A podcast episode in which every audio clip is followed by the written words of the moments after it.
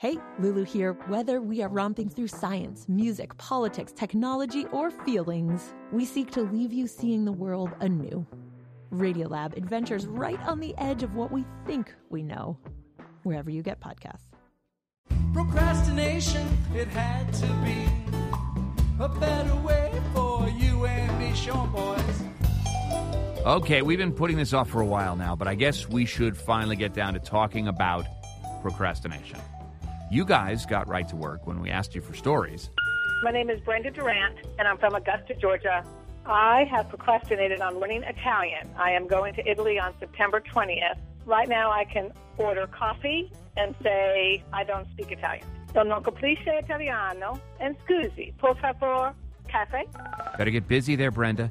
But to speak about procrastination from a loftier perch, we reached out to John Perry philosophy professor at Stanford University, where he's also the host of Philosophy Talk, a tireless author of well received but obscure books and papers on the philosophy of language, the philosophy of the mind, and metaphysics.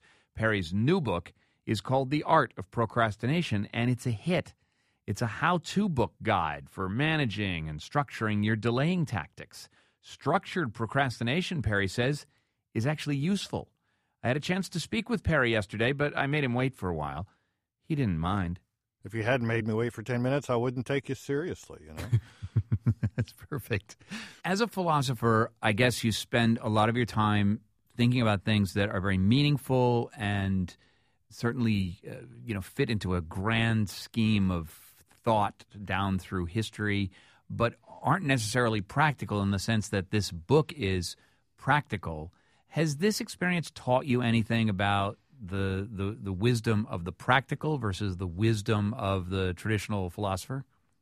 Uh, well, yes, I think it has. It's taught me that things that aren't too complicated and not too deep can nevertheless be quite useful to people. Uh, most people are too busy to stop and think uh, about much of anything uh, that they don't have to.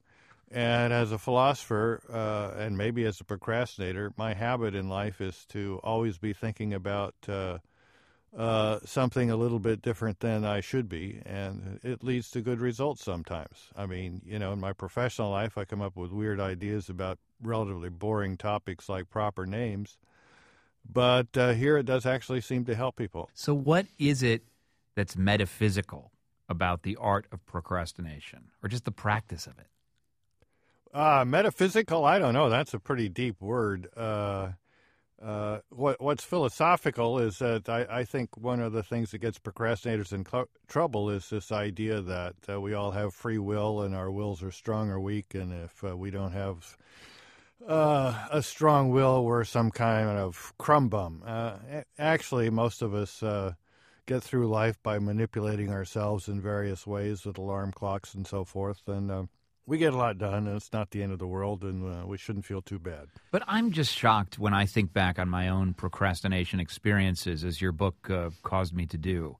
The extent of the internal dialogue that goes on, the, the machinations that I am capable of creating to put off something until tomorrow or next week, or to assure myself that everything is fine, or that in fact it's better this way. I, I, that that feels like there's some sort of Socratic something or other going on. a Socratic something or other, the the inner Socrates. Yeah. Uh, when is he going to drink hemlock and get out of my life? Exactly. Uh, the, the, inner Socrates, if he was an idiot, you know. Yes, right. Uh, yeah, the dialogue you have when you're lying on the couch watching the Ginsu knife infomercial and asking yourself, what kind of idiot are you that you don't get up and do something useful? You have a webcam uh, in my house. What is this? Yes, exactly. And, and, the only thing that stops you is you need to go to the bathroom or, or uh, you know, the thing is over or um, alarm clock goes off or your wife shouts at you.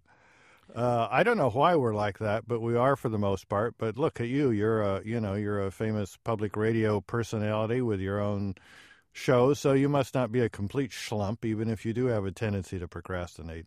What is the evidence that procrastination is an aid, aside from my career? Uh, well, I don't know if there's any real evidence that procrastination is an aid. All of us procrastinators have these little myths. You know, the adrenaline rush, if I put things off, uh, really helps me do a better job or my subconscious is working on it all the time. So the end result, even though I procrastinate, is better. But I don't claim procrastination is a good thing. I, I I'm happy to admit that it's a flaw. It's just I don't think people, for the most part, should feel quite as bad about it as they tend to, because most of us get a lot done while we're procrastinating something else. Well, you know, your book is very reassuring because it does cause you to think about the subtleties of procrastination and you're sort of alluding to it there. There's there's a procrastination that is a kind of relinquishing of the utter control freak orientation of a schedule and a deadline. Uh, there's a certain impracticality to the deadline, and so you procrastinate to basically accept reality. But then there's a range of procrastination that actually delays it long beyond any sort of reasonable, uh, natural state. Uh, and and how do you distinguish between these various kinds of procrastination? Well, uh, there are various degrees and kinds of procrastination, and you know, frankly, uh, some procrastinators are nuts, and uh, reading a philosophy book isn't going to help them very much. They need to go to a shrink or get some medication or something. Uh, the way to tell is if your career is falling apart and you're getting fired, then you really have a serious problem. uh, and my book probably won't help you. But but if your main problem is that uh, uh you get on the nerves of your colleagues and uh, you feel bad about yourself and you create a lot more stress than you should, then there might be some things in my book that'll help. Is it true that this book really came out of some writing that you did that got a, a, a, much bigger response than you'd almost ever received as an esteemed philosopher at Stanford? well, I don't want to. I don't want to diminish the tremendous response that uh, my philosophy books have had. I mean, some of have some of them have made it into uh, into the high six figures on the Amazon bestseller list. After all, oh uh, but uh, but I did write this little thousand word essay just to pass the time around 1995, just because I was feeling really low about being a procrastinator, and I noticed that well. Most people around Stanford think me of me as kind of a go-to guy. I mean, they don't think of me as somebody who never gets anything done. It was kind of a little puzzle. So rather than doing something else I should have been doing, I wrote a little essay. But then uh, finally, uh, the same guy that does the Annals of Improbable Research this last year gave me the Ig Nobel Prize in Literature. Do you know what that is? No, it doesn't sound good though. well, it's it's a it's a bit of spoof on the Nobel prizes. They hand them out at Harvard. You get the prize from an actual Nobel Prize winner, but it's for research that first makes you laugh and then makes you think. And uh, my uh, uh, my agent Barney Karpfinger, who wasn't my agent at the time, read about that and sent me an email and say, "Hey, if you got a a book, I'd like to take a look at it." So I pasted all this stuff together and and gave him a draft of a book, and we worked together on it, and uh, that's how it came about. That is, like most of my projects, with uh, only with the help of another non-procrastinating person. So I am speaking with an Ig Nobel laureate John uh, Perry. Ig Nobel, an ignoble laureate, right? So try uh, to make it fit on my tombstone. But it is but, it is uh, amazing to hear a, a, just a clear statement from a philosopher uh, or a philosophy professor saying something like, perhaps the best way to overcome procrastination is to team up with people who aren't procrastinators. I mean, g- great well, idea. Pretty, Duh. pretty It- good it- strategy. Totally good strategy. Do they have a Facebook page? I might like to, you know, friend some of them. Well, see, I mean, that's what you've done in a way. You've, uh, I mean, assuming you're honest and you're not just pretending for the interview, you really are a procrastinator. Uh, you've you put yourself in this uh, radio context where where you know you've got engineers around you and lots of big clocks and little things that flash on air. So your procrastination is uh, is limited not by your own strength of will, but by the context you've put yourself in. So congratulations, good decision. Thank you very much. Well, John Perry, uh, this has been terrific. Um, John Perry is the author of The Art of Procrastination. He's a professor of philosophy at Stanford University. Should we should we air this right away, or what do you think? Nah, take your time. Take your time. If we air it tomorrow, will you be offended? Uh, I, I might be offended, but I won't get around to uh, finding out that you did it until I've forgotten anyway. So, yeah, no, that's that's fine. Oh, he's quick. John Perry, author Yeah. of The Art of Procrastination, professor of philosophy at Stanford University. Thanks so much. Are you a procrastinator? Are you in John Perry's league?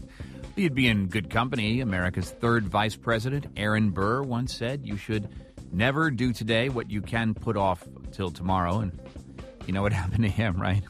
Want to end up like Aaron Burr? So, what are you putting off for a better day? By text, here's a listener story. The list is too long. The only thing I don't put off is my son. Well, I'm good, good to hear that. Pete Storm tells us that he is putting off physics homework because electrical fields aren't tangible in his mind. Good. Some of you out there must be like Kelly from Miami, who's putting off paying her school loans. Is that procrastination or delinquency? Hmm, you asked the bank about that. Our next listener reached us by text, having a tough economy. He's putting off finding a job. My company is going belly up in 30 days. The thought of looking for a job depresses me to no end. You know, I, I, I go along with you on that. Just chill. Just give give yourself a few days. We wish you good luck, though.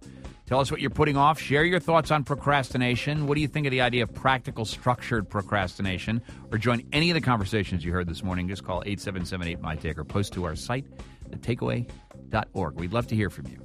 I mean, do it now or wait. Doesn't matter. It's okay. That's what you heard. That's the takeaway from this morning's show. I'm John Hockenberry. Is the takeaway.